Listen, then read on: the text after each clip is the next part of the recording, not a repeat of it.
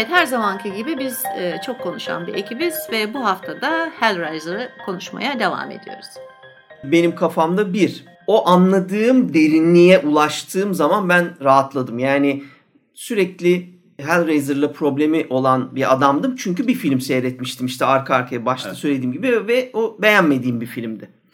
Fakat şimdi çalışırken ikinci film, üçüncü film hatta yani dördüncü ve maalesef beşinciyi de izledim. Ee, bir beş tane, beş daha, tane var. daha var. Doğru. Ee, oraya gidip 10 gitmedim. tane film var bu arada. Evet oraya git, git gitmedim tahminen de gitmeyeceğim ama 1 2 3 çok önemliymiş.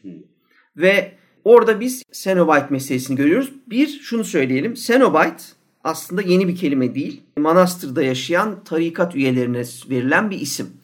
Ve bizim burada işte o BDSM tarikatına aslında ait olan bir grup görüyoruz tamam mı? Hepsi birbirine benzeyen o beyaz deri tenleri, işte vücutlarına sapladıkları metaller, Hmm. üstlerine giydikleri kıyafetler, kellikleri, kendilerine işte gözlerini dikmiş, ağzını dikmiş, şunu yapmış, bunu yapmış. Çılgınca vücut değişiklikleriyle karşımıza çıkan iblislerimiz, Cenobite'larımız aslında böyle bir kendilerince bir tarikatı Basbayağı tarikatlar. ifade- Cehennem ifade tarikatı ediyor. işte. Cehennem tarikatı. Evet. Ve e, hani işte cehennem bana çok şey geliyor. Dini yani Hristiyan geliyor ama tabii başka bir benzetmemiz yok. Fakat e, şu açıdan böyle üzerinde düşünülmesi gereken bir boyut bence orası. Çünkü cehennem Sami dinlerin cehenneminden bahsettiğiniz zaman yani Hristiyanlıkta ya da Müslümanlıkta vesaire bahsedilen cehennemde kesinlikle zevk yoktur.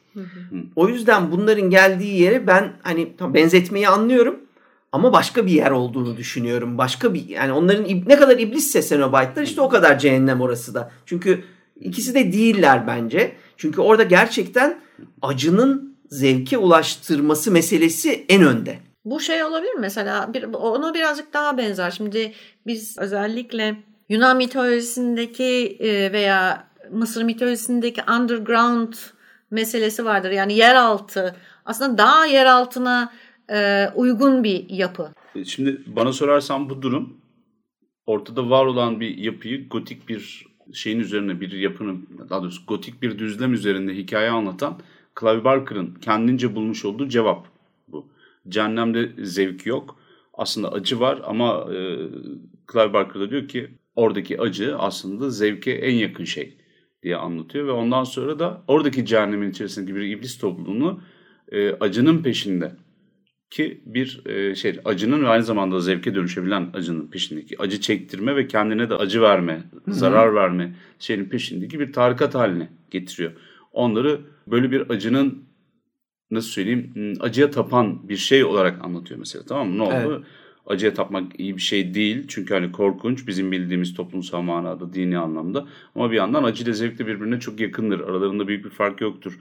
Ve birbirinin arasında geçiş vardır gibi bir şeyle geldiğin zaman aslında zevkin peşindeki sapkın bir tarikat olarak da algılamaya başlıyorsun.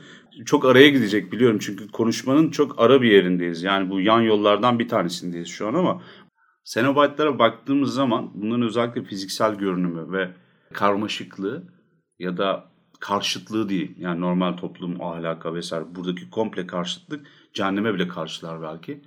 Aslına bakarsanız bence bizim yani köklerini buradan alıyor ve e, bizim kendi kültürümüzde de çok yakinen bildiğimiz kalenderi dervişleri de andırıyorlar.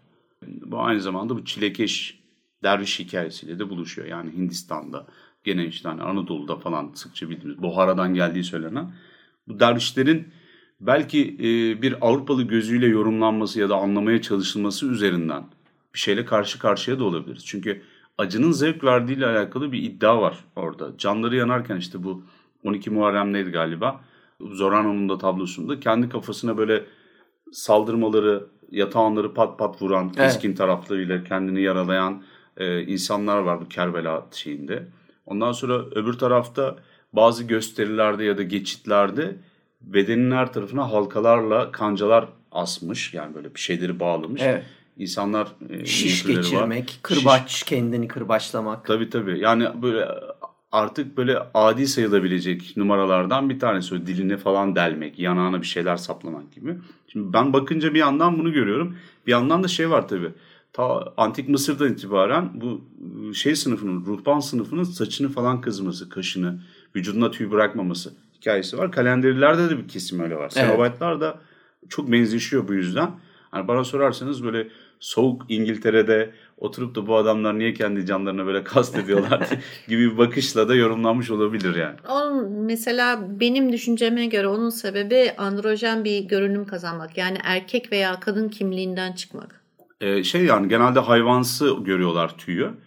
Ee, o yüzden kazıyorlar. Yani Mısır'da vesaire de öyle tanrısal olan yerin görünümün çünkü bir yerde öbür türlü hayvansın. Yani o vücut kılların yüzünden. İşte cinsiyet cinsiyet de yok ediyor. Beril'inki, Beril Cenobite'lar için söylüyor. Ha evet evet Ha. evet. Kalenderiler için değil. Kalenderiler Ha, için kalem- değil. Yani buradaki Cenobite'ların o, o yaptıkları o e, değişimlerin e, bir amacı da tamamen o erkek kadın e, kimliğinden yani cins, Hmm. cinsi kimlikten e, çıkmak. Yani tamamen belirlenemez bir cins Hmm. haline gelmek. Yani tek tip üst bir şeye dönüşmek. Evet diyorsun. evet tek tip üst bir şeye dönüşmek çok güzel ifade ettik.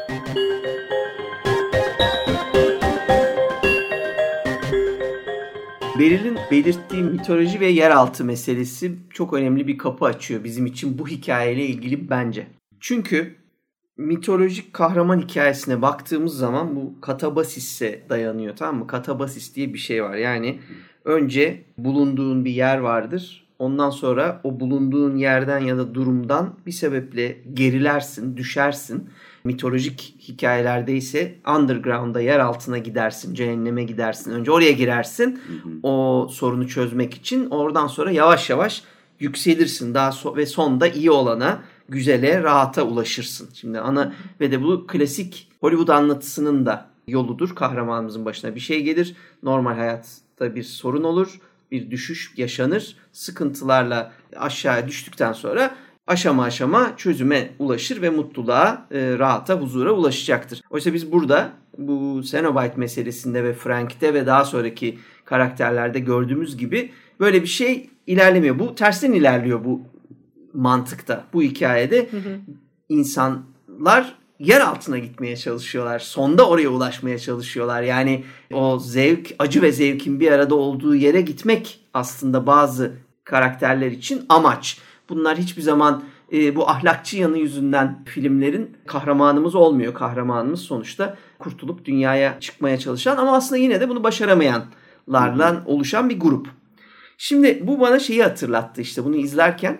E, Aldous Huxley'in bir kitabı vardır. Maalesef Türkçe'ye çevrilmedi. The Devils of Loudon diye. Bu Devils of Loudon aynı zamanda Ken Russell'ın The Devils 1971 filmine ilham kaynağı olan bir kitap bu. Kitapta da 16. yüzyılda bir manastırda e, rahibeler arasında yaşanan bir mass demonic possession hani e, toplu iblis musallatı gibi bir durum. Yani gerçek bir olayı anlatıyor. Manastırda yaşananları sebep sonuç ilişkisiyle e, anlatıyor. Şimdi burada şey giriyor işte. İnsanların self transcendence yani benlikten çıkıp ruhani olana, iyi olana yükselme gibi bir şeyleri var. Yönelimleri var. Tamam mı? Bundan bahsediyor kitapta. Bizim öze, varoluşun hani temeline ulaşmak gibi bir şeyimiz var. Transcendence, vücudumuzdan, benliğimizden ayrılmak ve o dervişlerin ulaştığı şey aslında. Nirvana. Nirvana'nın Yani yükseliş işte Şimdi değil mi? bu yükseliş. Şimdi bu self transcendence fakat şeyini bulamadığım için çevirisi olmadığı için yani kişisel aşkınlık mı diyelim ne diyelim böyle hani öyle bir şey. Bunun Aldous Huxley 3 tane şekli olduğunu söylüyor ama 3 tane e, yönü olduğunu söylüyor. Bir tanesi yükselme. Ve en zoru olan o. O da işte dervişlerinki, işte Dalai Lama'nınki, keşişlerinki, Buda'nınki. O en zoru ve en yapılamayanı. En bunun en çok yapılanı, norm olanı, normal olanıysa yatay gidiş. Şimdi yatay gidiş çoğunluğun yaptığı yani bu şeye giden yol. İyiliğe giden yol. Tamam mı? Biz işte iyi olalım, başkalarına şey yapalım. diğer kamlık yani hani karşılık beklemeden başkalarına iyilik yapmak, Aha. istemek, iyi olmak, ölçülü olmak, ılımlı olmak, toplumda hani desteklenen diğer yol. Yani insanın en iyi hali olabilmek anlamında mı? İşte yani dediğim gibi herkesin yapmaya çalış. Bunların hepsi insanın en iyi hali olma çabasıdır. Fakat biri işte e, o dervişlik ve e, ruhani olana ulaşmak için büyük zorluklar çekenler. Diğeri herkesin yapmaya çalıştığı en kolay olanı. E, aslında ben kendini iyi hissetmeye kadar basit bir şeyi yapmaya çalışıyorsun. E, başkasına yararlı olma çabası. Bir tanesi de aşağıya gidiştir. Yani aşağı yolu da vardır bunun ve o aşağı yol tabii ki işte uyuşturucuyla ulaşılan yol. Ondan sonra cinsel sapıklıklarla işte ulaşılan o tensel zevklerle gidilen aşkınlık yolu olarak gösterilir. Ee, ama tabii bunun da kolaya kaçma ve yapay olduğu, senin şey zannettiğin, özgürlüğe ulaşıyorum zannettiğin, öyle hissettiğin anlarda uyuşturucu e, Evet. vesaire örneğinde olduğu gibi aslında kendini tutsak ediyorsundur. Bağımlılık gibi bir yaratıyorsun. bağımlılığa ulaşıyorsundur. Bir bunlardan bahsediyor. Bir de en önemlisi kitaptaki anlattığı olay olan bir de crowd delirium diye bir şeyden bahsediyor. Yani bu güruhun hezeyanı. Kitle isterisi mi? Kitle histerisi de aynen öyle. Bu buna benzer bir şey. Bunu işte politik olarak toplantılarda mesela yaşanan ya da tarikatların işte birebir yaşadığı. Bu bize şeyi gösteriyor. Bu filmde insanlar işte o aşağı giden en kolay yol görünen bunu cinsellikle ve acıyla seçiyorlar.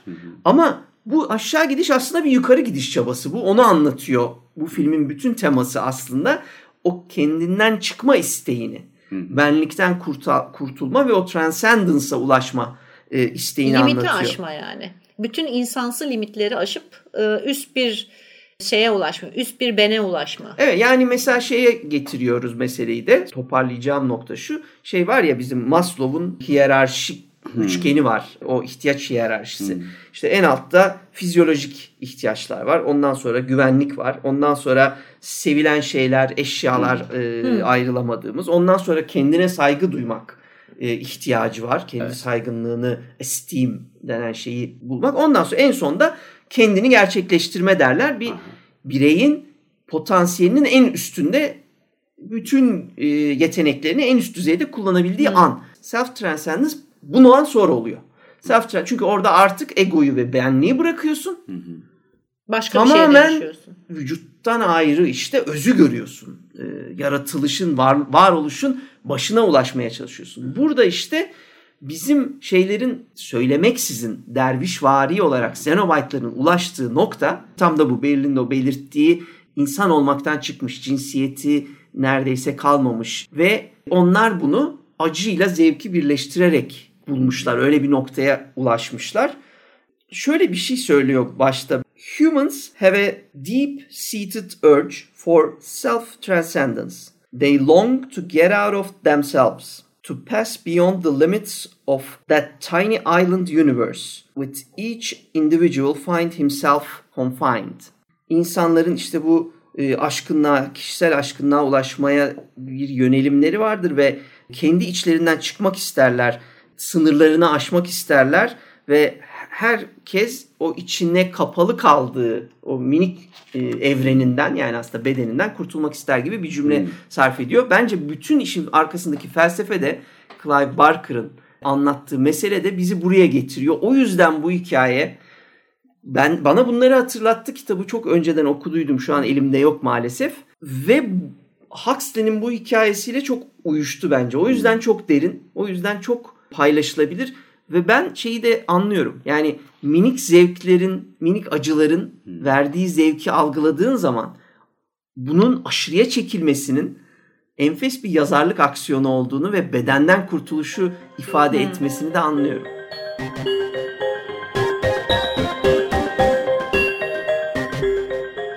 Şimdi bu bahsettiğin aslında kahramanın yolculuğunda yolculuğun önemli büyük bir kısmı o da bu insanı kamile ulaşmak, kendini tamamlamak diyeyim ve ondan sonra üst bir birey olmak. Yani aslında insanlık şeyinden de çıkmak. Bu Buda'nın yolculuğu da ondan sonra İsa'nın yolculuğunu da ya da kahramanın yolculuğundaki yolculuğunda aslında tanımı o. Ee, işte bir ağacın altında oturup o sıfır anına, o hissizlik anına gelmek işte dünyanın kralı ya da işte tanrıça geliyor saldırıyor Buda'ya.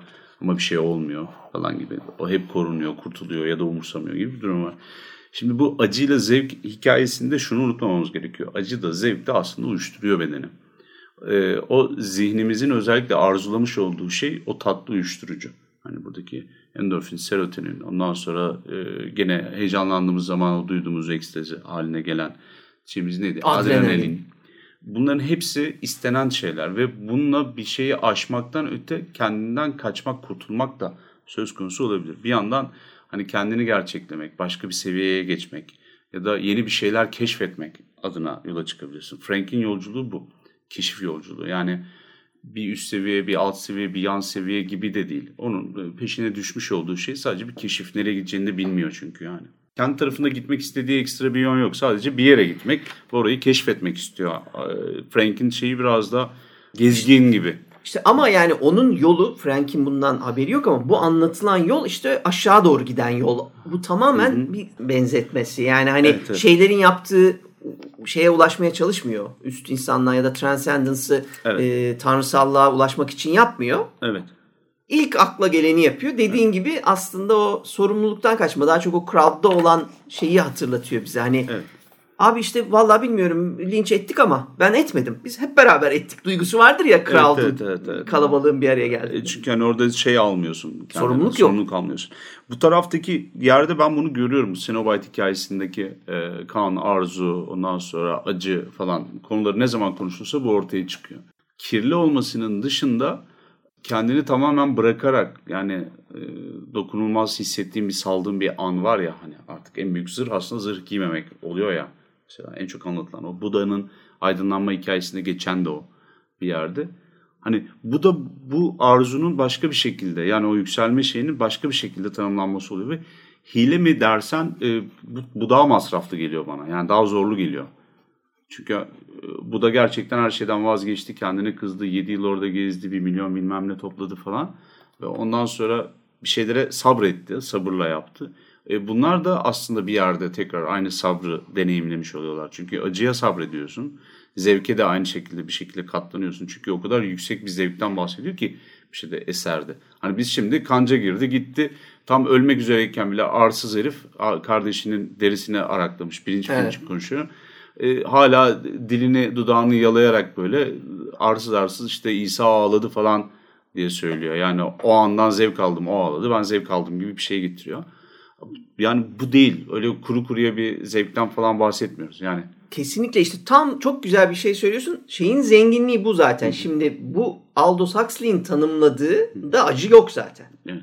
Orada uyuşturucular ve seksten ulaşılan o hazlarla yani tamamen hazza dayalı olan kolay ve kaçış gibi görünen kısım var. Şeyin zenginliği aynı anda yukarıya gidenle aşağı gideni birleştiriyor Evet. e, Cenobite dünyası Hellraiser ve ortaya yeni bir şey çıkarıyor. işte Clive Barker'ın söylediği şey bu tam olarak. Bravo. Sadece sevişerek ya da sadece vücudunu yorarak bir form ya da insanlara iyi davranarak değil. Evet. Acıyla da e, bunu yakalarsın, bunu hissedersin, böyle öyle bir duygu yaşarsın diye söylüyor.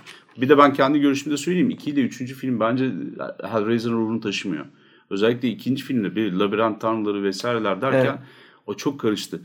Dünya ve cehennem şeyi de yarı katolik hani sonsuz bir ızdırabın ya da hani katlanılması zor olan bir şeyin olduğu bir dünyayı anlatıyor mesela oradaki cehennem yapısı. Bir yandan da Eşer'in çizimleri gibi. Evet. Yani öyle bir uçuk mimarinin içerisinde insan aklının alamadığı bir şekilde karşılaşınca ezildiğin neogotik bir şeyden bahsediyoruz.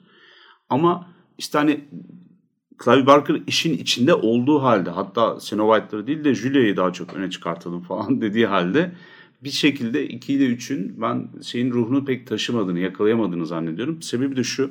İlk filmde acı, zevk ve cinsel hazlar anlatılıyordu. Bahsi geçiyordu. İkide falan bunlar çok üstün körü ya da hani görmezden gelinerek ilerliyor. Sanki insanların bedenini etini çalmak esas amaçmış gibi. Biz Skinwalker'a dönüşüyorlar bir yerden sonra.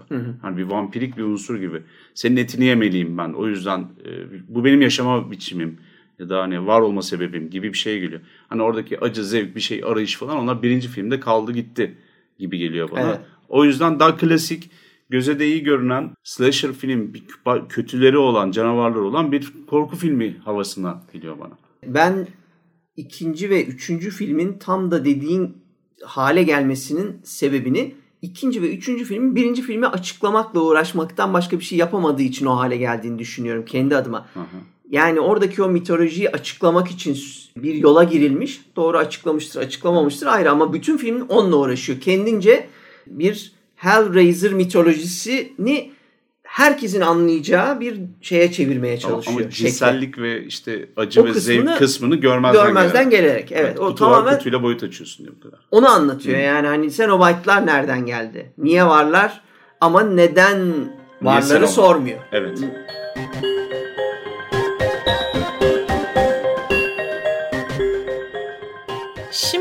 ben Cenobite'lar üzerine birkaç bir şey söylemek istiyorum. Özellikle demin söylediğiniz şey ilgimi çekti. Şu açıdan ilgimi çekti. Yani bir üst benliğe ulaşmak ve özgür olmak. Aslında amaç o. Özgür olmak. Yani bütün dünyasal bağlardan özgür olarak e, en üst seviyeye yani varlığın en üst seviyesine çıkmaktan bahsediyoruz burada. Şimdi burada çok güzel bir şey var. Özellikle Cenobite yaratığının yani bu yeni yaratığın e, anlatmak istediği bir şey de var. O en üst seviyeye çıktığın zaman yani artık bütün o dünyasal zevkler, ihtiyaçlar vesaireler bitip e, tam manasıyla tamamen farklı yani bir insanın aklının belki algılayamayacağı bir seviyede iş hissetmeye geldiği zaman burada şeyi söylüyor. Özgür olmak için kendini yeniden bir yere mahkum ediyorsun. Hı hı. Ancak kendi zindanını yani kendi zindanını oluşturduğunu fark ettiğin zaman da orayı kendini ve orayı o zindana en uygun hale getirerek mükemmelleştiriyorsun. Aslında Cenobite'in hikayesi bu. Şöyle ki, şimdi bir kere bunlar iblis dedik. Aslında iblis değiller. Bunlar tamamen bana göre tamamen cehennemde ki boyut boyut boyut boyut düşünecek olursak yani bu cehennemin de hani yeraltı olarak hani farz ettik ya yer altının işte aynı belki biraz Dante'ye atıf atarak işte kat kat olduğunu ve farklı boyutlara ayrıldığını hayal edersek bunlar bu boyutlardan bir tanesinin yaratıkları. Hı hı.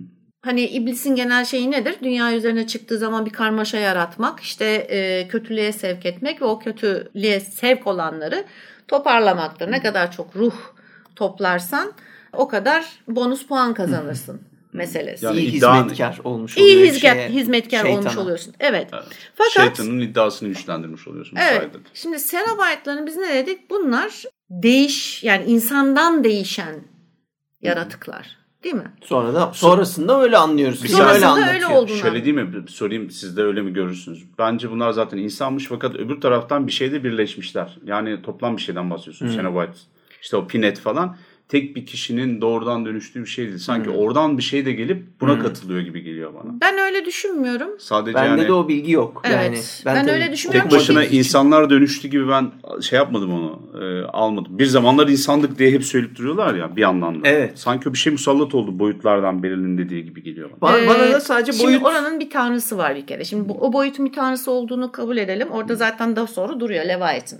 evet. Yani ikinci o filmde boyutun- koydukları Evet. Leviathan var. O şeyin yani o mitolojinin zaten başında olan tanrı Leviathan. Şimdi bu insanlar kutuyu açıyor. Veya kutudan önce de vardılar. Yani bu boyuta düşmüş başka insanlar da vardı. Yani Aha. kutu belki zamanın için o zaman için gerekli bir cihaz. Hmm. Ondan önce belki 1500 yıl önce de aynı şekilde ama farklı bir yolda e, buraya geçtiler. Şimdi e, bu boyuta geçtiği zaman bu boyut neyi, neyi sana vaat ediyor? Bir insanın hayal edemeyeceği zevki. Ne zevk var? Seksüel zevki vardır, yeme zevki vardır, işitsel zevki vardır, dokunsal zevki vardır, tatsal zevki vardır. Yani bir sürü, bir sürü kokusal zevki vardır. Yani insan insanın duyularıyla alakalı olan biz zevklerden bahsediyoruz Doğru. ve ihtiyaç duyduğu. Fakat e, Cenobite'ın vaat ettiği şey bütün bu duyuların yani insansı olan bir zevk değil aslında. Şimdi burada şeyi anlatmaya çalışıyor bence. Ben kendim fikrimce. Bir insanın anlayabileceği şekilde anlatmaya çalışıyor o zevki ama aslında tarif edildiği gibi değil. Bu tabii ki bir vaat.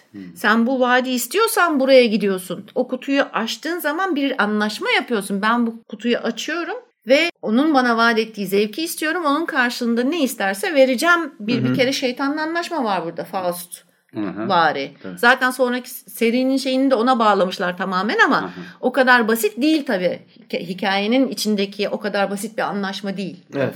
Fakat Cenobite her zaman o vaadini yerine getiriyor zaten. Yani o tartışılmaz. Bu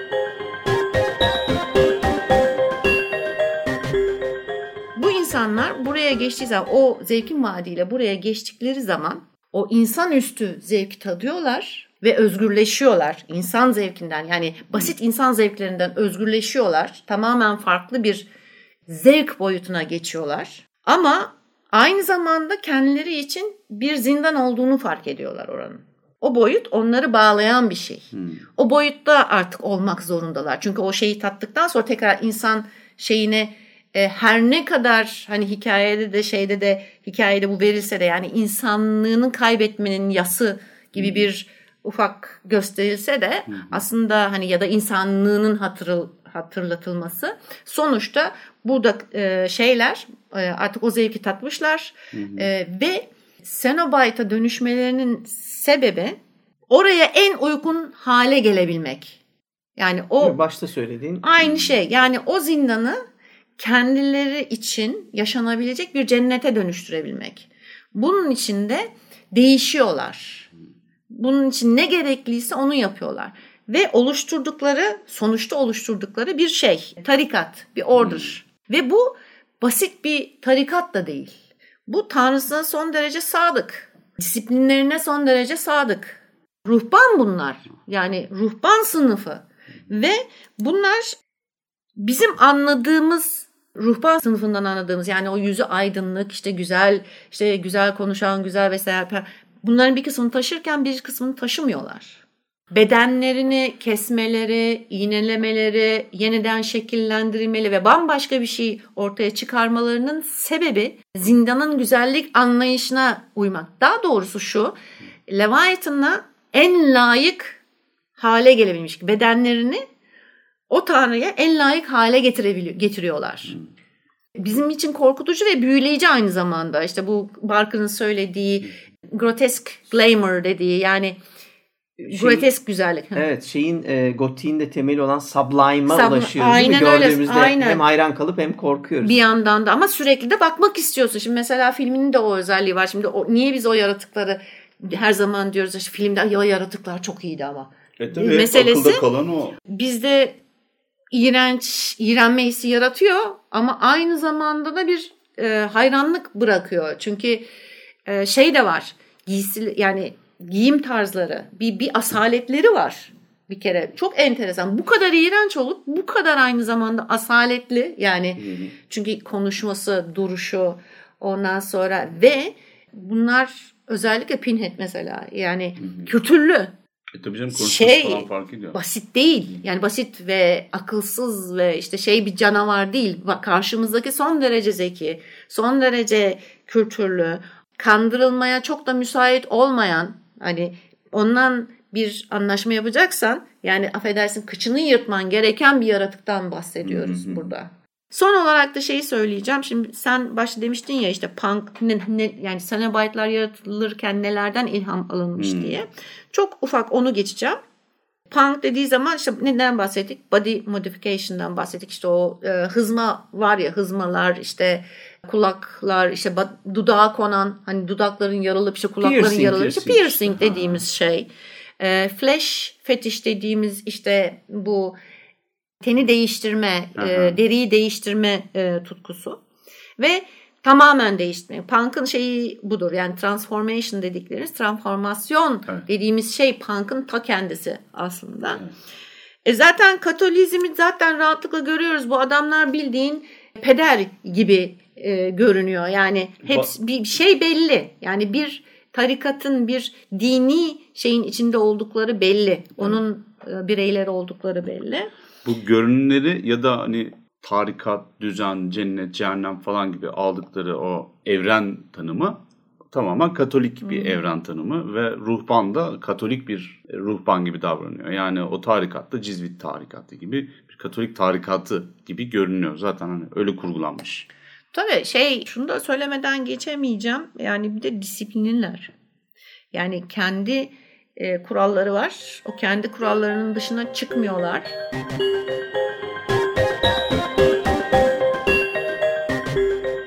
Bir anlamda hani ne derler bir adalet anlayışları da var. Yani e, şöyle bir baktığın zaman daha çok böyle hani şeytani işler yapan, kötü işler yapan kişiler hani tamam masumu da almaya çalışıyor. Yani biz masum olarak düşünüyoruz. Ee, Kirst, neydi? Kirsten. Kirsty'yi mesela. Durmuşum aa, ben. ha. Ama şu var.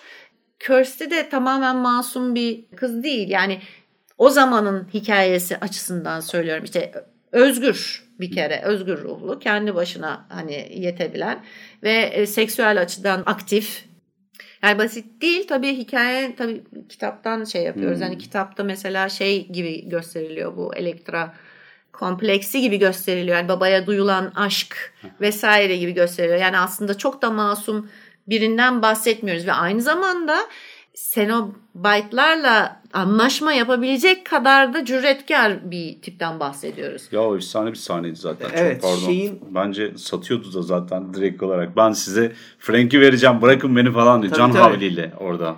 Şimdi kız zaten e, bir kere yani Kirsty'yi almaları, almak istemeleri çok doğal. Dediğin gibi e, Hinliği var. O çıkıyor sonda anlaşma yapacak. Yani hani şeytanla anlaşma yapmaya çalıştığı an zaten o hoşlarına gidecek bir özellik. Ama bir de kendi bilerek yani özellikle ikinci filmde zaten bilerek o- açıyor o kapıyı. Bilerek kapıyı açana zaten onlar hayır demek gibi bir şeyleri, lüksleri yok yani Cenobite'ların. O geliyor. Ha mesela nasıl oradaki diğer kızımız açtığında bulmaca çözen gelince ne diyor? It's not hands that call us, it's desire diyor. Yani o desire'ın ne olduğunun bir önemi yok. Eğer orada bir arzu varsa, babasına ulaşmaksa arzusu, okey Evet, buyurun aynen alırım. Hı. Ama öbür bulmaca çözen kız sadece bir el yani o bilmeden çözüyor. Ne çözdüğünü bilmiyor kapıları açtığında. Böyle olduğu için aralarındaki ilişki e, o dünyaya herhangi bir arzuyla illa acı çekmek, zevk almak falan değil. İşte babamı bulmak istiyorum da diyorsan orada da var oraya giriyorsun. Bir detay daha var. Sen söylediğin sırada şeyi fark ettim bir de. Cenobite olmak da pek o kadar da kolay değil bu arada. Mesela işte Frank olamıyor. Kaçmak yani acıdan cayıyor. Geri dönmeye çalışıyor. Ya da Julia beceremiyor oradaki hisleri. Oysa mesela o ikinci filmdeki doktorumuz tamamen amaca odaklı araştırmış etmiş hani ve e, bütün amacı o ve gider gitmez en güçlü Cenobite'a dönüşüyor o anlık olarak o labirentin içinde.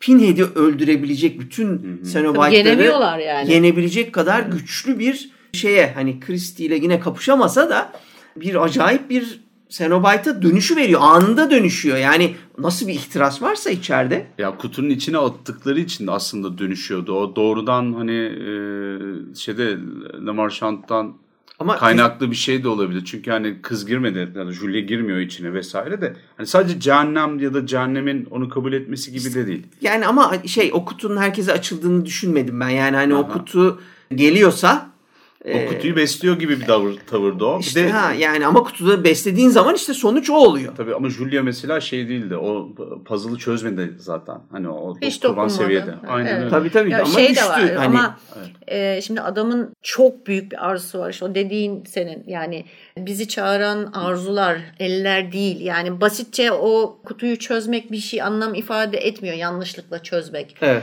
O kutunun vereceklerini arzu etmek lazım ve doktor tam olarak biliyor kutunun ne işe yaradığını.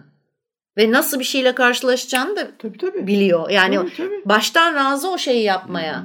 Frank bunun farkında değil de yaparken. Ya Frank Wanderer tabir O tabii, ettikleri o çok basit. voyeur hatta değil mi? ars, Geziyor. ars, Aha. arsızca o onu elde etti. Bu benim artık. Ben bu bu şeye yani bu zevki bana vereceksin Tamam, kabadayı gibi böyle ediyorum. gir. Ha yani. Ben her şeyi deneyeceğim. Bunu da Keş, deneyeceğim. keş aslında değil mi? Evet, Çünkü evet. bakın bizim bu acı acı deyince acının hep bu kötü tarafına odaklanıyoruz ama vücudun verdiği bir tepki olarak acının karşısında uyuşturucu var. Aslında bir uyuşturucu bağımlılığından bahsediyoruz. Yani Adrenalin yüzünden. Yani şey e, bir zarar gördüğün zaman o bölgeyi uyuşturmak manasında mesela insan bedeninin bir tepkisi var. Bu endorfinin falan salgılanması sebebi mesela niye insanlar gidip su, o kadar spor manyağı delisi Evet. oluyorlar. E çünkü kaslarına zarar veriyorsun orada zorlayarak. Ve karşılığında da bir tane şey e, nedir endorfin olması lazım. Salgılanıyor kasları uyuşturmak, sakinleştirmek için. Hani o çünkü kas iyileşecek ama onun iyileşebilmesi için oradan alarm gelmesinin durması gerekiyor. Evet. Doğru. Acı diyoruz biz de bu alarma.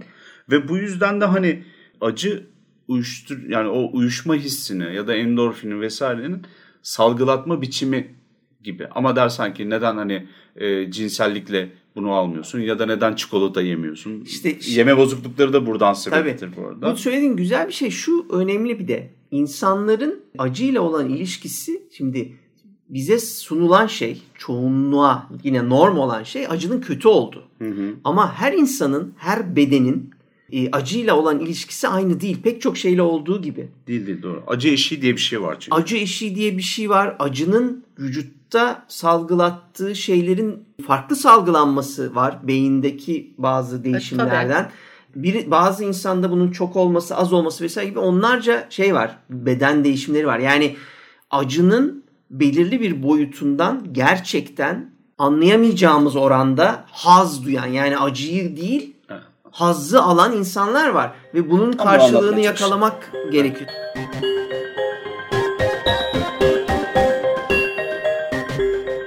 Çok ufak bir şey ekleyeceğim. Çünkü aklıma bu şu anda geldi. Yani insanın doğasında da var tahminen. Neden diyeceksiniz? Çünkü daha ilk başta bir kere doğum sancısı denen bir şey var. Yani büyük bir şeye ulaşabilmek için büyük sancı çekmen lazım gibi bir öğreti var insanın İşte e, tam- şeyinde kafasında. Evet evet bu kahraman yolculuğunda anlatılan şey de o zaten. Hani o acıyı çekmeden şey varım acı da değil de hani bu bir şey gerektiriyor. Bir şey vermen gerekiyor. Tamam mı ona? Hani Tabii tabii, bir şeyleri feda karşılıklı. etmen gerekiyor. Çünkü hani normal hayatında yaşayıp devam ederken etliye sütlüye karışmadan. Bu ya kaybetmek ya çekmek olacak. İkisinden Evet biri. yani kendini isteyerek ya da zorunda kalarak böyle defakto olarak bir şekilde bir şey katlanıyorsun. Onun sonucunda bir şeye dönüşüyorsun. Yani durduğun yerde öyle ataletin bu mu dünya falan derken olacak iş değil o. Şeyi söyleyeyim ama e, Cenobite'ların giyim kuşam üst başları aslında acının ya da o boyutun acılar diyarı olduğunu bir sunumu, bir gösterisi mi? Yoksa kendilerine de hiç e, iyileşmeyecek bir acıyı sürekli verme çabası mı? Çünkü bir tanesi neredeyse cerrahi müdahale gibi o angeliklerden olması lazım. Gırtlağını açtırmış mesela. Kenarlardan araba kaportasını tutan teller gibi bir şeyler çıkıyor. Sanki ameliyat olmuş ama sargı takmamışlar falan gibi görünenler var. Vücutta kesikler var. Bir yerlerde piercinglerin ucundan kancılar sallanıyor, sopalar var falan. Orada deriler, kırbaçlar falan iniyor. Bunların hepsi her an, adım attıkları her an onlara acı veriyor. Onların belki o süzülerek gitmeleri de sürekli acı içerisinde olmak. Sürekli acı, sürekli zevk. Yani uyuşturucu gibi de algılayabiliriz. Bu, bu bir sunum mu? Yoksa zaten hani maksimum seviyedeler bunlar. Ve e, o yüzden bunu devam ettirmek için mi e, böyle geziyorlar Evet, çünkü. evet, olabilir Acıtıyorlar çünkü kendilerini. O Sürekli çilemden acıyor tık. olması Ben- gerekiyor. Ee, ikisine de katılıyorum. Yani bunun hem bir sunum yani bir e, şey gibi hani mesela Katolik rahibeleri bir e, giyim tarzı vardır. Rahiplerin bir giyim Ha, tarzı acı, vardır. acı kemeri vardır çivili mi bile. Onu, ona Hayır, benzer, onun haricinde Keçe, yani pardon. bir kurumun yani bu şey de olabilir. Mesela as, askeriyede bir e, şey vardır. tabii. Giyim tarzı Üniforma. vardır. Hmm. Üniforma olduğunu Evet, düşünüyorum. tarikatın üniforması. Aynen öyle. Bir de İşlevsel bir Kesinlikle. Üniforma, değil mi? işlevsel bir üniforma. Aynı zamanda dedim ya bunlar kendini mükemmelleştirmeye çalışıyorlar. Hem e, bedensel hem görünüm olarak o boyuta e, yakışacak hı. şekilde. Hı hı. Şimdi hem bu var. Mükemmelleştiriyorlar kendilerini. Hem burada kişisel bir şey de var. Şimdi hepsinin bir zamanlar in- insan olduğunu düşünecek olursak hepsinin bir hikayesi var bunda. Yani pinhead olmasını yani tamamen iğnelerle alakalı bir şey var. Veya işte çatır var. Çatırın dudaklarının olmaması, gözlerinin olmaması vesairesi bununla ilgili bir hikayesi. Yani kendi içlerinde de bir hikaye barındırıyorlar. Yani o görsellik aslında onlara ait bir hikaye anlatıyor. Hmm. Ve tabii ki de tanrılarına layık e, üniformalarını gururla taşıyan birer e, ruhban. bunlar. Evet ve Galip'in demin dediği şeyin e, yani boyutta bir şey vardı. Sonra insan oraya düştü. Sonra onlar birleşip mi Hı acaba hı e, bir şey oluşturdu meselesine en yaklaşan üçüncü filmde biz şeyi gördüğümüzde Pinhead'in geçmişini gördüğümüzde onun flashback'ine gittiğimiz zaman rüyalarda kızın rüyalarında filan tam ona cevap değil. Birebir öyle bir şey söylemiyor Galip'in dediği gibi ama o orada bir şey var. Hoşluk var. O acıdan duyulan zevk yüzbaşının içinden bir şey çıkarıyor o boyutta. Hı, hı, hı. Ha. Yüzbaşı ikiye bölüyor. Biri o insani hali, geriye baya böyle tatlış insan hali kalıyor. Ee, diğeri ise Pinhead görüntüsündeki o yeni Cenobite hali Egosu aslında. kalıyor. Personası hatta. Yani ikisi de varlar işin ama matrak tarafı yani ikisi de varlar. Farklı boyutlardalar. Zaten kızımızdan 3. filmde benim boyutuma getir ve biz yeniden birleşelim talebiyle geliyor yüzbaşı ve bunun üzerine bir, bir şey çıkıyor ortaya. Yani orada Galip'in es- söylediği gibi bir birleşme de olabilir başta. Fakat filmin söylediği biraz daha çok bir ayrılma Ayrılma. var. Yani Evet. insanlıktan çık tamamen çıkan bir bir yan da anlatılıyor olabilir. Ama Galip'e şimdi sen bunu söyleyince Galip'e katıl şu açıdan katılıyorum. Yani kat, Hı. e, Nereye? Nereden? şuradan katılıyorum.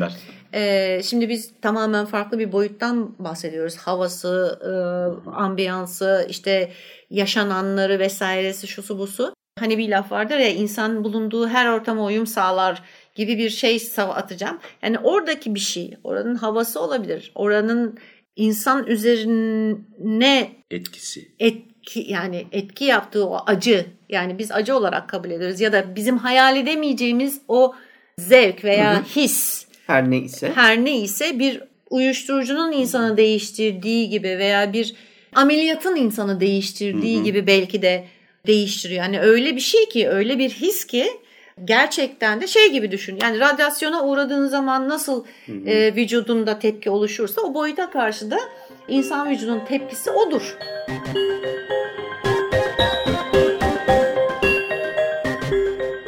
Bu yalnız ikinci filmde bize demin konuştuğumuz gibi bir labirent dünya var. Orada bir tanrı var. Onun önündeyken bir kutu geliyor. O kutunun içine seni atarlarsa sen o kutunun içinden arzuların da tutuyorsa Cenobite olarak çıkıyorsun ve bu onlarca yıl araştırma yapmış ve oraya arzu duyan bir adamın başına gel geliyor. E, doktordan bahsediyorum. Bunları gördüğümüz zaman bunun ciddi bir süreç olduğunu biz e, Düşünüyoruz. ciddi bir şey olduğuna, süreç olduğunu düşünüyoruz. Hissediyoruz böyle bu işte Beril'in söylediği o tarikata giriş sınavı vesaire binlerce şeyi e, kafamızda uçuşturuyor. Evet. Bu üçüncü filmde tabii birden şey yapıyor. Ucuzlatı veriyorlar ve Kolaylaştırıyorlar. e, Boiler Room'un içindeki kargaşada Pinhead'in öldürdüğü tipler ihtiyaç duyduğunda o cehenneme gitmeksizin işte kafasına CD saplananlar CD adama, kameraman kameraman yaratığına ne bileyim öbürü gaz ateş birleştiren alev makinesi Cenobite'ına kolay ölecek olan ve dünyada yani bir yere gitmeye gerek olmaksızın yeni canavarlara dönüşen sen şeyin yapabildiği e, Tanrı'ya Marlı'ya gerek olmadan Pinhead'in sanki Tanrı yapabildiği. zaten unutuluyor sonra. Lord'a fazla yeri yok diye biliyorum. Gene bir labirent mabirent dediler de. Evet yani e, öyle bir şeye dönüşüyor. Onu onu hatırlattı bu dediğinde yani bana. O çok ucuz değil mi? Yani şey Çok gibi bu tabii. yani zombi, zombi şeyi gibi işte yani zombi e, istilası gibi Cenobite istilasına dönüştürmek Evet. e, çabası ki ben hiç doğru bulmuyorum. Çünkü senin dediğin gibi orada müthiş bir imtihan var ve müthiş bir arzu olmalı bir kere. istek olmalı. Yani evet, evet, o, öyle zart o diye dönememelisin. aynen öyle. Yani o Faustvari anlaşmayı yapmalısın. Evet. Onu yapamadığın takdirde şey gibi ya e, hani askere alın, alınırken veya işte ne bileyim bir okul alınırken bir sınavdan geçip oraya uygunsan ancak onlardan biri olabileceğin bir durum Hmm. bu. Bir defa Cenobite olmak için sadece acı, ölüm vesaire gibi bir, bir şey kullanılmıyor. Tabii bu hikayede lore tabir edebileceğimiz bu, bu hikayenin anlattığı, geçtiği o efsanevi düzlemde bunların hiçbiri yok. Bunlar zaman içerisinde yapımcıların ve senaristlerin kendince şeye eklediği, lore'a eklediği şeyler bence. Burada insanın içerisinde iki tane yaratık vardır. Biri de doğuştan suçludur. Hatta içimizdeki iyiye odaklanalım şeyi. Biraz Katolik, biraz neospiritualizm, 90'ların ruhu gibi geliyor bana. E, belki böyle bir etki oldu. Ama hani yerinde dönüştürme eylemi diyeyim artık böyle gene dalgamı geçeyim. E, mevzuyu ucuzlaştırmak aslında, sığlaştırmak. Çünkü ne anlattığın değil ne kadar canavarın olduğunu e, ya Bir de 10 tane Aksiyon filmi nasıl filmi yaparım gibi. meselesi. Yani hani üçleme olarak bıraksan ve onu mükemmel yapsan şimdi de kalt okey yani bu gerçekten evet, evet. Hani çok beğenilen bir seri ama çok daha farklı olurdu. Yanlış çok daha tabii, muhteşem tabii. olurdu ya yani. Daha çok kitap yüzünden ben Clive Barker yüzünden böyle bir Hı-hı. hayranlığın olduğunu evet. sinema tamam Sana şeyin olduğunu, ikonik evet. bir Pinet. Pinet var ama hayranlığı evet. var. Millet kitabını bile okumamıştı yani. Bir Clive Barker okumamışlar. Yani bırak şey Hellbound Heart'ı okumayı ya bir tane öyküsünü okumamışlar. Ha öyle biri var. Yani herkes ünlü yazar falan deyince Anladım. 90'ların ortasında falan fark ettiler. Clive Ki Barker'ın şey zaten bir, yani hemen hemen bütün yazımlarında aynı böyle cehennemvari hissi ediniyorsun ya yani. Bir tarikat hikayesi hep vardır. Buradaki de Goş tarikatı zaten. Hani bunların daha sonra 2015'te galiba Crimson Gospels çıkmıştı Gospel. Orada da mesela daha sert bir şekilde anlatıyorlar. Yani tam urban fantasy aslında bu hikaye anlattığımız. 2000 sonrasında kendine yer buldu ve zannettiğimiz kadar mistik, e, sınırları bilinmeyen, her gelenin üstüne bir şey eklediği falan. Böyle böyle bir durumda yok. Clive Barker'ın aklında bir evren var. Bizim dünyamıza çok benzeyen, büyülü ve korkunç, kirli, ahlaksızca olabilecek bir evren var. Oradan hikayeler aslında anlatıyor. Senolar falan da oradan gelme. Şimdi şey söyleyeyim. insanın içinde iki tane yaratık olur. Hikayesi çok eski bir bakış ve oraya gittiği zaman içindeki hani o boyuta gittiği zaman içindeki bir şeyin uyanması, ona göre dönüşmesi hikayesine biraz odaklanmışlar. Senin söylediğin bana şeyi hatırlattı. İnsan doğuştan günahkardır hikayesine de çok uyuyor. Tabii tabii onu yani Çünkü oradan evet. oradan çıkan şey yani tekrardan doğan şey o, şeytani. Ya tabii yani içinde hani bununla doğmuşsun gibi. Walking Dead hikayesi de böyledir. Hmm, yani hmm. zaten biliyorsunuz o dünyada yaşayan herkes ölüdür aslında. Öldüğü zaman dönüşüyor. Evet. Yani orada dünyanın ya da virüsün bir suçu yok. Eğer sen e, buna müsait olmasan zombi olarak ayağa kalkmaya öldüğün zaman dönüşmeye ortada bir zombi sorunu kalmayacak gibi. Bir şey de var. Bir yaşayanın bir günahlı, bir suçlu olması durumu da var. Yani o aslında şey, şey, First sin işte ilk, ilk günah. Aslında şeytani yani ne, ne derler? E, source of evil. İçinde bununla İnsanın doğuyorsun. Kendisi. Evet yani, yani pür tertemiz kendi. değilsin Hı-hı. gibi. Ya bu yaklaşım da gene hani bahsettiğimiz o katolik şeyini gösteriyor. Ama bu adam tabii ki ya da bu hikayeyi yazıp devam ettiren geri kalan şeyler e, sanatçılar öyle kiliseden para alıyorlar bilmem ne tarikatından para alıp Türkiye'de işte korku sinemasını başlatıyorlar falan gibi değil. Oradaki durum ne? E, sadece setting bunun üzerine kurulmuş biraz daha yapı gibi düşünebilirsiniz. Zemin çünkü biraz e, batılı. Bir de kimse paganizm falan konuşmuyor Avrupa'da şurada. Tabii. Ya zaten üçüncü filmde tamamen eğlenilen kilise ve rahip sahnesi biliyorsunuz. Ha. Hani haçı eritme bayağı şey Drakula sahnesi gibi evet, sahneler evet. falan var. Böyle laf atmalar, eline iğneler sokup Hı. Pinhead'in İsa pozu vermesi falan orada bayağı eğlenmişler yani. Aynen öyle. Ama işte hani dediğim neo spiritualizm zamanları bu. Hani evet, kiliseye evet. farktan çakalım. Ben şunu görüyorum. Mesela Return of the Living Dead 3'teki e, bir şey zombi sahnesi vardır meşhur ikonik gene. Aynı Cenobite'larda olduğu gibi kızcağızımız her tarafına zombiye dönüşen genç kız. Her tarafına iğneler, kancalar, cam parçaları saplar, yüzünü keser. işte parça parça keser. Devamlı canını böyle e, sabit bir acıyla yakmaya yönelir ki acı sayesinde sevgilisi hala yaşıyordur. Sevgilisinin etine karşı olan e, bir açlığını baskılayabilmektedir. Mesela acının yarattığı o şeyle alarmla içindeki aç, e, açlığın yaratmış olduğu alarmı baskılayabilmektedir falan ve hmm. muazzam ikonik sahneler çıkar. Eline bir kanca şey yapmıştır, takmıştır. Kancanın ucunda bir ip, ipin ucunda da bir tane taş vardır mesela. Devamlı yere doğru çeker ve o eti sündürür gibi. Tabii bir yerden sonra bu o da kafi gelmemeye başlar, yetersiz kalır ve daha çok kendi bedenine zarar verir. Mesela Cenobite'ların bence ya da Clive Barker'ın anlattığı hikayenin doğru anlaşıldığı ve bir spin-off olarak devam edecekse gelen şey 93 yapımıydı galiba. Return of the Living Dead 3 filmi. Oradaki hikaye mesela bu acının anlatılması, yaklaşımı mevzusu bayağı başka bir seviyeye getiriyor evet. doğru yaklaşım. Ama başka bir tarafından bakıyor. Tabii. Aşk, Aşk bakış açısıyla bakıyor ama tabii hani başka türlü gene acıyla şeyin zevkin arasındaki e, evet, geçişler yani, aslında bu da oyunlar bu da. Anlatmak istediği o değil konunu ama evet. yani anlat senin anlatmak istediğin çok net geçti bence de evet. benzerliği.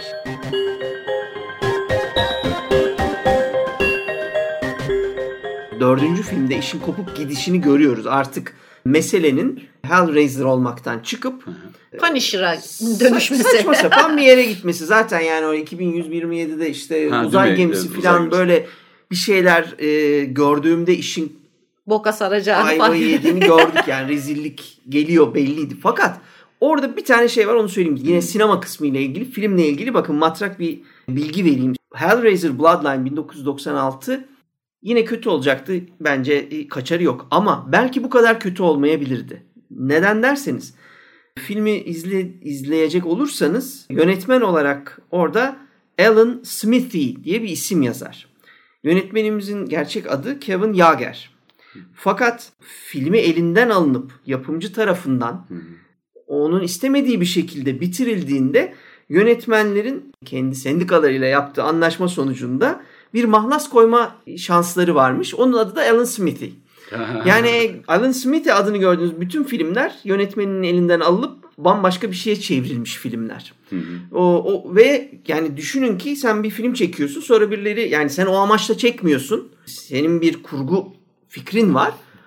Ona göre çekiyorsun. E sonra birisi alıyor onu. Senin istemediğin bir şekilde kurguluyor. Yani bu imkansıza yakındır bu filmin iyi olma ihtimali zaten pek yoktur. Çünkü E peki- ama, çekerkenki amaç başka. Arnold'un 80'lerdeki bir sürü filmi böyle ama Arnold haklarını alıp ya da aldırıp biliyorsun zaten istediği şekle getirtiyor ya kendi oynayabileceği forma bu. Yani- Gerçeği çağrılar vesaireler tamamen bahsettiği yöntemle. İşte yani bu Cronenberg'den araklamış bu, bu arada. Yani bu böyle bir şey var. Bunu her seferinde davanız kabul edilmeyebiliyor. İsminizi çıkartmanıza neredeyse hiçbir zaman izin vermiyorlar. Hmm. Ee, yönetmen olarak adını oradan çıkartmana. Çünkü sorumluluk almanı istiyorlar. Fakat haklı görürse seni hani e, o yapı adını değiştirmene ve Alan Smithy olarak yönetmen adı yazmana izin veriyor. Bunun sonucu da zaten işte o e, tabii ki yine uzayda geçen, gelecekte geçen bilim kurgu temalı ama hala Gotik. E, zincirlerin olduğu e, iskemlede oturup kolunda bayağı orta çağ zincirleriyle zincirlenmiş adamların olduğu falan saçma sapan bir şey robota şey çözdürüp e, kutu Puzzle çözdürmeli çözdürme. ama yani mesela eller değil bizim ilgilendiğimiz diye iki önceki filmde kız çözünce kıza hiçbir şey yapmıyorlar. Sonra robotu patlatıyorlar ama cansız robotu falan böyle İlk filmde de şey vardı zaten. sahne yani. Robotun da kendine Ee, insan yani insan şaşırması. insan olma insan olma arzusu vardır belki Aha, ben ne yapıyorum şu an falan.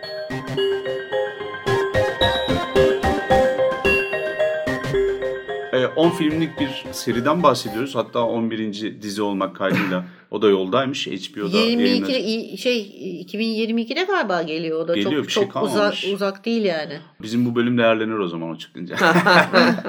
Neyse şey e, ya aslına bakarsan ilk film de zaten videoda parladığı ve patladığı için e, kült seviyesinde diyebiliriz. İlk başta çok büyük bir başarı sağlamıyor. Tabii ki kurtarıyor parasını kazanıyor falan ama e, geri kalan filmlerin de %80'i sinema değil aslında video. Tabii tabii belli. Tabii tabii. Yani televizyon hatta arkada dönsün filmleri bunlar. Yani böyle flick tabir ettiğimiz hani korku filmi gecesi işte. Hellraiser flick yapalım. Yaparlar bu arada. ya. Tabii tabii ne olacak ki? Zaten Yaparsın yapı hazır. yapar. Alıcısı belli bu arada. Yeniden hikaye Tabii. anlatmana gerek yok. Pin kafayı koy efekti. O kadar. Evet çalışıyor. Dördüncü filmin tek önemli yanım ama o ana kadar hiç bahsedilmeyen e, yeniden yani film kötü filan ama yine şeyle ilgili çok önemli bir şey anlatıyor. Kutuyu bu sefer anlatıyor. Yani şeyin saçma sapanlığı 20, 22. yüzyılda başlayıp e, flashbacklerin e, 17. yüzyıla dönmesi Evet, evet. komedisi Evet. var yani. Evet. E, ve yine kan meselesinden yine bir vampirsel atıflar da var yani böyle kanı çeker, kanı anlar işte sürekli bu atıflar kan, kan. şey yani hani komik ama bize Philip Le Marchand'la dördüncü film tanıştırıyor. Ondan önce bizim Le Marchand'dan Tabii. falan haberimiz yok. Evet. Sinema evreninde yok. Tabii canım. Ve ondan sonra Marşant demiyorlar zaten. yok öyle bir şey yani Evet. ondan bizim hiç kesinlikle haberimiz yok. O yüzden de oyuncakçının hikayesi bu sefer karşımıza çıkıyor. Ama o kadar berbat çıkıyor ki bir asilzadenin isteğiyle bir oyuncak yapıyor. Buraya kadar bence güzel. O oyuncağı tabii oyuncağı yaptığında karısının ya oralar berbat yani. Karısının gelip oyuncak ne yapıyor diye heyecanlanması. Oyuncak açılıp kapanınca da aa bir şey yapmıyormuş diye hayal kırıklığına uğraması. Ulan oyuncakçının oyuncak yapmış. Ne yapacak? Koca kadınsın tabii yani. Sen niye şimdi hayal kırıklığına uğradın İçinden ki? bir şey çıkacak sonra. ya Diğer önceki filmleri seyretmiş. Tabii adam da heyecanlanıp böyle adam da hayal kırıklığına o da onun tepkisinden kızıp hani dur bir dakika gecenin bir yarısında ben gideceğim e, teslim edeceğim diye Asilzade'ye gitmesi. Ama böyle o kadar komik şeyler var ki Asilzade'nin mesela bir Marquis de Sade havası Evet, evet, verdikleri ve şeyi çok mesela detaylar güzel. Adamda mesela uçuklar vardı. Böyle şimdi lüzumsuzca iyi detay tamam mı? Yani o cinsel hastalıkla bulaşması Biraz meselesini Filis, filis, Ha, onları böyle gösteren e, şeyler var. Fakat adam zaten bir tören yapacak. Bir tören yapıyor. Angelik diye bir fahişeyi yer altından kapılar açıyor. Oradan Angelik'in derisini yüzüyor. Derinin içine işte bir Birini şey sokuyor. giriyor. Bir Aha. demon giriyor. Ne olduğunu bilmiyoruz. O şey de değil. Yani Angelik vücuduyla geliyor. Tabii tabii bedenle geliyordu. Ha Cenobite değil. Görüntüde en azından değil. O sırada kutu orada duruyor. Baya camdan bakarak bizim oyuncakçı izliyor. Ondan sonra diyor ki benim kutumla açtılar. Ya senin kutunla açmadılar. Kutu tesadüfen oradaydı. Yani anlatamamışsınız dayı. Kutu Nasıl anlatamamışsınız? Yani adam büyüğü bayağı latince konuşarak işte zincirlere kadının vücudunu takıp deliği de kendi yüzüp Evet. elleriyle falan öyle yapıyor yani. Evet. Böyle rezilliklerle ilerleyen ve tabii şey olduğu için nesiller bir de kötü peruklar filmi olduğunu söylemeden geçemeyeceğim Kötü yani. Doğru. Peruka filmiydi değil mi? Kostüme. Yani aynı o olan kel hani sonda o sürekli e, işte 80'lerdeki hali yok işte bilmem e, 1700'lerdeki hali 1600'lerdeki hali derken kötü peruklarla geçen Hellraiser'ın Hellraiser'ın saçla bir sorunu var. Arkadaşlar. Hellraiser hatta ben sana söyleyeyim. Julia'nın iki anlama da gelebilir Evet ama evet. Hellraiser. Saçlar diken diken. Çünkü Julia'nın saçını hatırlayın ilk filmdeki. Yani e, şey CHP kadınlar kolu teyzelerinin gençliğini görmek namına O. Julia'nın vatkaları ve saçı İşte yani. o 80'ler ama yani o Şey 80'lerin düşündün mü? suçu. Doğru evet, Evet, ya işte 80'lerin Fashion suçu. Pop Filmin zamanı. suçu değil yani. Hani bu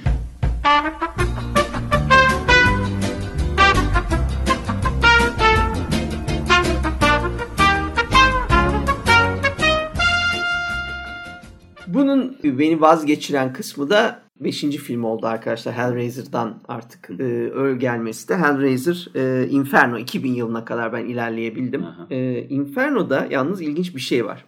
O ana kadar yani birinci filmde dönem için başrolde baba rolünde Larry karakteri iyi bir oyuncu seçmişlerdi. Onun dışında yeni tipler vardı. Çok bir e, Evet. şeyleri yoktu. Burada bir acayip bir kadroyla geliyorlar. 2000 yılında 5. filmde dizi dünyasının sonradan keşfettiği ama kaliteli yan rollerde oynayan bir sürü aktör var filmde. Bir kere ona bir şaşırıyorsun. Dur bir dakika diyorsun. Ama kali, tabii çekim kalitesi falan o kadar e, işte tam DVD'ye düşmüş durumda ki DVD yeni zaten hani. Evet. Belli ne olacağı. Ama artık Hellraiser'ı tümüyle bırakıyorlar Hı. burada. Bir polisiye çekiyorlar. Evet. Ve film noir özelliklerini göstererek çekiyorlar. Bir dedektifimiz var ve onun fonda sesini duyarak filan böyle ilerliyoruz. Senaryo ve filmin bütün yani hikayenin anlatılışı, çekimler, e, diyaloglar A'dan Z'ye yerlerde hiçbir şey anlaşılmasın diye bir kişinin kişisel cehenneminde geçen bir hikaye ve şeyin hiçbir önemi yok. Burada Cenobite olmuş, olmamış, Hellraiser'ın bağlantısı var, yok filan değil. Hayır biz burada şeyle uğraşıyoruz. Dünyevi acılarını cehennemine taşımış Evet. bir döngünün içinde acı çeken bir adamı hi- hikayesini izliyoruz. Acıyla başa O. çıkma demeye çalışıyoruz değil mi? Bu- Yani bu hani aslında ne öyle yaptı acılar derken yani Cenobite'larla bütün dört filmdir anlatılan o dünyayla ya da kitapta yazılan dünyayla ilgili olan tensel acılar da değil bu. Evet. Bayağı bildiğin o dönemin psikolojik, Psikolojik problemleri yani. Tam Gerilim. 2000'ler başı şeyler. Evet, bir acıklı. şey ekleyeceğim buraya. Şimdi şöyle bir şey var. Bu hikayeye ne kadar dahil bilmiyorum Clive Barker. Ama Clive Barker'ın 95 Lord of Illusions'ı da aynı ritimde. Biliyorsunuz zaten. Bu film bahsettiğin kusurlara sahip. Çünkü direct to video olarak çektikleri de bir film. Yani o dönem artık bu işin bu tavşanın suyunun suyunun suyunun çorbası içildiği için işte kalan şeyde ne kadar bulaşık kaldıysa üzerine bir daha su ekleyip bir tur daha döndürelim ve bunu da videoya satalım diye hani çalıştıkları bir şey gibi görünüyor. Ama e, Clive Barker'ın gerçekten öyle bir tarzı var ve dönüşüyor. Crimson Gospel'de de gene bu tarz işte dedektifler vesairelerin olduğu bir krim, kriminal bir şey de var. Bir e, zemin de var bir yandan Kriminal da. doğa üstüne dönüyorlar yani. Aynen ama Clive Barker kendi de dönüyor zaten. Yani o dönem geçişte. Belki Lord of Illusions etkisiyle beraber orada da noir gibi ilerlerdi. Yani Evet. bir dedektifle kiralanırdı işte bir illüzyonistin ölümüyle ilgili karısı tarafından. Bu gerçek mi değil mi? Ondan sonra kültler vardı orada. Bir tarikat vardı gene. Evet evet. Yani Yer altından onun etkisi şeyler. olabilir. Belki Ya bir de şey de taşımış. var. Yani her şeyi denemişler. Uzaya çıkmış ama bir, bir film Sen uzaya şeydin çıkıyorsa kötü oluyor ya. senin şey Inferno muydu senin şey yaptığın? Inferno. Beşinci- Ben İkinci 5. film. Inferno evet Ha. 2000 yılında. Ondan sonrasını ben izleyemedim arkadaşlar. Hellseeker. Ha işte, işte Hellseeker da aynı aslında kendi cehennem hikayesi. Orada da Christie ve kocası var. İşte kocası aldatıyor Christie'yi. Ondan sonra kaza için planlıyor. Öldürmek için planlıyor. Falan filan. O. Bu da yani tam o dönemlerin aslında şey polisiye şeyi. Ya işte ikinci filmde Ondan bir laf sonra- ettiler ya bunlar. Ne? İşte burası senin kendi cehennemin baban yok burada falan diyor Frank. Evet. Ha, o yüzden ha bak bu iyi fikir diye yapıştılar ben size söyleyeyim. Oradan yürüyor çünkü hikaye. Unutmuşlar 10 yıl şu an. sonra onu evet. Bak ondan sonra işte zaten Inferno ve Inferno'dan sonrakiler hep böyle dönemin furyalarına uygun olarak şey yapmış, gitmiş. Mesela Herhangi şeyler Dead- olmuş De- yani. e, Deader var. E, 2005'te. O da mesela bir muhabir Bükreş'e gidiyor. Orada bir tane intihar tarikatını e, incelemek, on- onların yaşamlarını tecrübe etmek için falan. Mesela o dönemin tarikat filmleri işte o tarikat seni öldürmek istiyor işte o tarikat işte seni şeytana dönüştürmek istiyor falan filan o dönemler yani. E onun ardından 2000 gene 2005'te bu MMO RPG oyunlarından esinlenen işte mesela tam o e, şeyin Furya'nın olduğu World of Warcraft'ların işte şey olduğu sıkça oynandığı, yoğunca başladığı, oynandığı, 2005 yeni başladığı yeni hatta çıkmış evet yani. aynen öyle yeni başladığı e, şeye denk geliyor. Ondan sonra 9 iki, iki yani iki arkadaş kutuyu keşfediyor ve şeyi e, açığa çıkarıyorlar Xenobyte'ları falan filan. Onun çok enteresan. Xenobyte'lar günün teknolojisine gelişiyor ya teknoloji de gelişiyor insanlar değişiyor falan filan. Biz şimdi nasıl tam olarak şey toplarız ruh toplarız gibi böyle bir dilemaya düşüyorlar falan böyle. Ondan sonra üç tane kardeş olan dedektif var. Gene bir e, seri katil peşindeler falan. Böyle yani her şeyden bir parça alalım. Artık hangisi dikkatlerini çekerlerse mutlaka izlerler tadında bir e, durumu var. Hikaye çok genişlediği için artık her Yani şeyi de toplamaya çalışıyor. hani her şekilde kullanırız biz bunu. Hani etinden, suyundan, havasından, sesinden yararlanırız gibi. Hı hı. Yani tabii bu nasıl derler? Bunu engellemenin imkanı yok. Yani mutlaka bir şey olduğu zaman bir şeyin boku çıkıyor. Şimdi sen yepyeni bir canavar yaratıyorsun. Hani yaratıcısına e, ay efendim saygı duyalım. Onun yarattığı şekilde şey yapalım. Hani ondan dışarı çıkmayalım falan filan. Yani Alien serilerine bak. Aynı şey. Tabii Tabii tabii. Her- farkı yok yani. Her gelen yeni bir şey Her eklemek gelen zorunda yeni bir şey hissediyor. eklemek zorunda hissediyor. Yani Ve şimdiki berbat bir yere geldiği nokta yani, evet. evet. şimdiki geldiği nokta da çok apayrı bir şey. Yani işin içine artık teoloji falan giriyor yani. Hani Kaçınılmaz bir reboot kaç geliyor. aynen O- aynen bu kadar öyle. Yani göre. Alien 25 olduğu zaman yani biz artık ilk Alien'ı hatırlayabileceğiz mi? Ki biz zaten büyük ihtimalle göremeyiz onu. Hani e, hatırlanır mı ilki? Yok. çok zor. Hani neydi ne oldu hikayesi. İşte bu da aynı şey.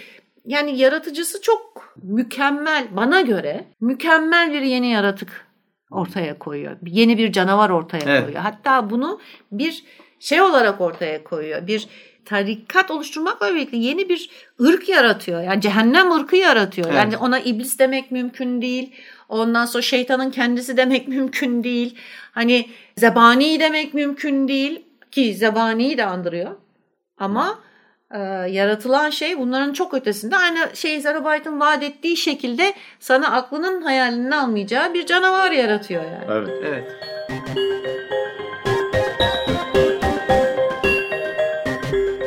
Şimdi ben bu hikayenin anlatıldığı şeyin aslında anlatıldığı yerde sona erdiğini düşünüyorum. Ee, ve devamında gelenler hani o kadar eğlenceli ve renkli bir dünya var ki orada. Hepsi küçük piranalar gibi suya düşmüş olan inekten gelip küçük ısırıklar, dişler alıyorlar. Gözlerine kestirdikleri yerler. Ben bunu anlatayım, ben bunu anlatayım. Bak burası anlatılmamıştı gibi. Kocaman bir karkas var ortada çünkü.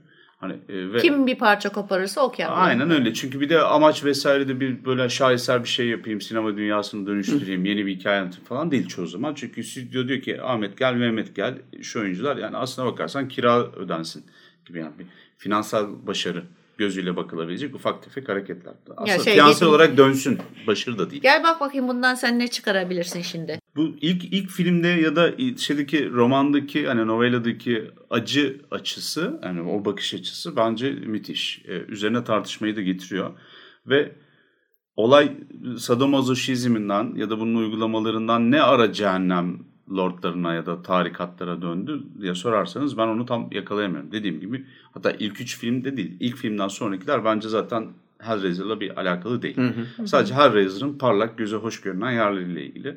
Çünkü Cenobite'lar falan diyoruz ama ilk filmin sonundaki evi basan canavarlar bunlar ve tam anlamıyla zebaniler. Çünkü zebaniler cehennemde ellerinde o tırmık millete acı verirler. Bütün şeyde e, ilk çağrışımı da bu zaten. Bu şeye benziyor. Yani bir kadının ayrı ayrı çok güzel olan takıları hep beraber takıp hepsine e, birden takıp Aha. tam çok rüküş bir şeye dönüşmesine, rüküş bir görüntüye kavuşmasını andırıyor bana kalırsa. Yani olmayacak bir şey değil. Yani kötü de, yani yanlış bir tabir de değil. Çünkü karmaşık. İlk filmde mesela e, aslına bakarsanız Fas'tan Morocco'dan alınan küpün o yeşil naneli çay eşliğinde bir e, oranın yerlisi olan belli ki bir adamdan alınan küpün aslında Fransa'da imal edildiğini öğreniyoruz mesela. Kaç beşinci filmde? Tabii tabii adam da Çinli bu arada adam da şey uzak doğulu. Yani şimdi zaten kitapta da e, şeyden oluyor Almanya'da ediniyor bu küpü e, şeyde Frank'te Frank Hutton'da ve dönüp baktığın zaman ilk filminin ilk sahnesinin bize vaat ettiği şey ne? Antik Mısır'dan çıkma. Çünkü hani bir mumya satıcısı gibi bir herif. Antik eser kaçakçısı gibi bir adamdan alelade bir kahvehaneden aldığın bir şey. Masanın üzerine böyle tomar tomar para koyduğun bir şey. Ondan sonra bir anda dönüp dolaşıyor mesela aslında Fransa'da üretilmiş. Daha sonra hani bunun böyle bir dönüp dolaştığı bir evren var. Her gören de ayrı bir yerinden bir şey yapıyor. E, oradaki Cenobite'lar bu kadar önemsenecek ya da öne çıkartılacak şeyler gibi de değil. Herkesin çok sevdiği Pinet'in toplam iki satır falan bir repliği var. Ve bir yerlerde görünüyor ve diğerlerinden daha fazla sahneye de sahip değil. Sadece diğerlerin form olarak Onlardan daha el yüzü düzgün diyeceğim ama çivi içinde. Böyle hani genel nispeten evet. Görüntü itibariyle sayılır. daha yakışıklı, daha güzel hmm. bir görüntüsü var. O yüzden herkes etkilendi. Aa dedik işte hani bir yandan da çarpıcı o çiviler, evet. kesikler vesaireler derken bu kadar büyütülecek bir tarafı yoktu. Ama dediğim gibi sonraki filmlerde ne yapalım? İşte Cenobite'lardan anlatalım. Çünkü herkes bunu konuşuyor. Ama evet. kaynak güzel. Kaynak ayrı konu. Kaynak Kaynağına güzel. bakmamışlar. Hikayenin arka tarafında yan hikaye olarak e, Clive Barker'ın anlattığı şeyler sonraki filmlerin ana senaryosu haline dönüşmüş sadece. Burada bir şey de ekleyeceğim. Şu hani Fransa'da e, yapılma hikayesi kutunun.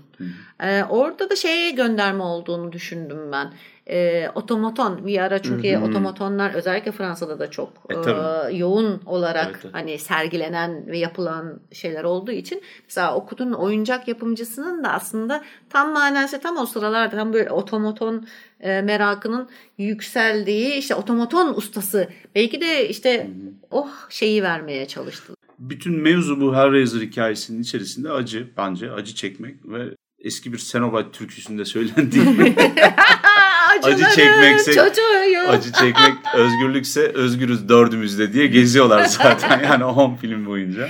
Bence orada şeyi anlatmaya çalışıyor. Yani acıdan veya zevkten çok daha üstün bir histen bahsediyor. Yani insanın hayal edemeyeceği bir histen bahsediyor. Tabii tabii.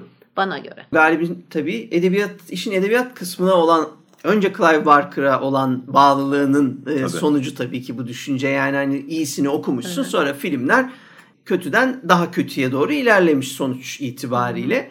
Ve bu çok mantıklı. Ama mesela benim gibi ne Clive Barker'a ne Hellraiser'a büyük bir ilgi duymayan biri açısından işte sinematik anlamda da ilk film yönetmenlik anlamında kötü başlasa da ikinci ve üçüncü filmin özellikle bu şeyler vardır. Benim çok sevdiğim Labyrinth diye bir film vardır mesela hmm. David Bowie'nin başrolünde olduğu falan ya da e, Never Ending Story vardır böyle. Oo, severiz. Şimdi bunlar film aslında işte iki saatin altında filmlerdir. Hı hı. Evet. Ama filmi izlediğin zaman sanki bir böyle bütün gün film izlemiş gibi hissedersin. Hmm. Güzel bir şekilde çocuksu bir şekilde bir duygudan bahsediyorum hmm. ama inanılmaz yerlere gider gelir. Abi bunu bu kadar sürede nasıl sen bana yaşattın? Nasıl bu kadar çok konuyu açtın ve bağladın ve kapattın duygusu oluşturur. Hmm. Şimdi ikinci ve üçüncü filmde işte kötü filmler olmalarına rağmen birden daha iyiler. Tam bu duygu var.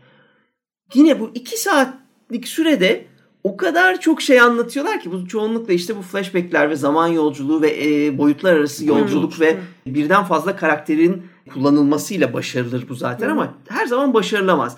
Bu filmlerde o rüya duygusu hani rüyada da çok kısa sürede çok fazla şey görürsün ya iç içe geçer bir Yani anlam izlerken arasında. anlam verir sana. Sonra ayrıldığında bir anlamı kalmaz. Bu Evet. filmlerde o yan çok var. Ama bunu sağladığı için ben kendi adıma üçleme hatta dördüncü film kötü olmasına rağmen La Manchant'ı bize tanıttığı için de bir dörtleme olarak gördüm sinematik anlamda. Beşteki kopuştan sonrasının da asla toparlanamayacağını varsayarak devam etmedim. Gerçekten bilmiyorum öbür filmleri. Ve ama yine de dördüncü filmin özellikle şeyi acıklıydı. Yani Pinhead'i uzayda patlattılar arkadaşlar. Yani artık bilmiyorum ne olacağını.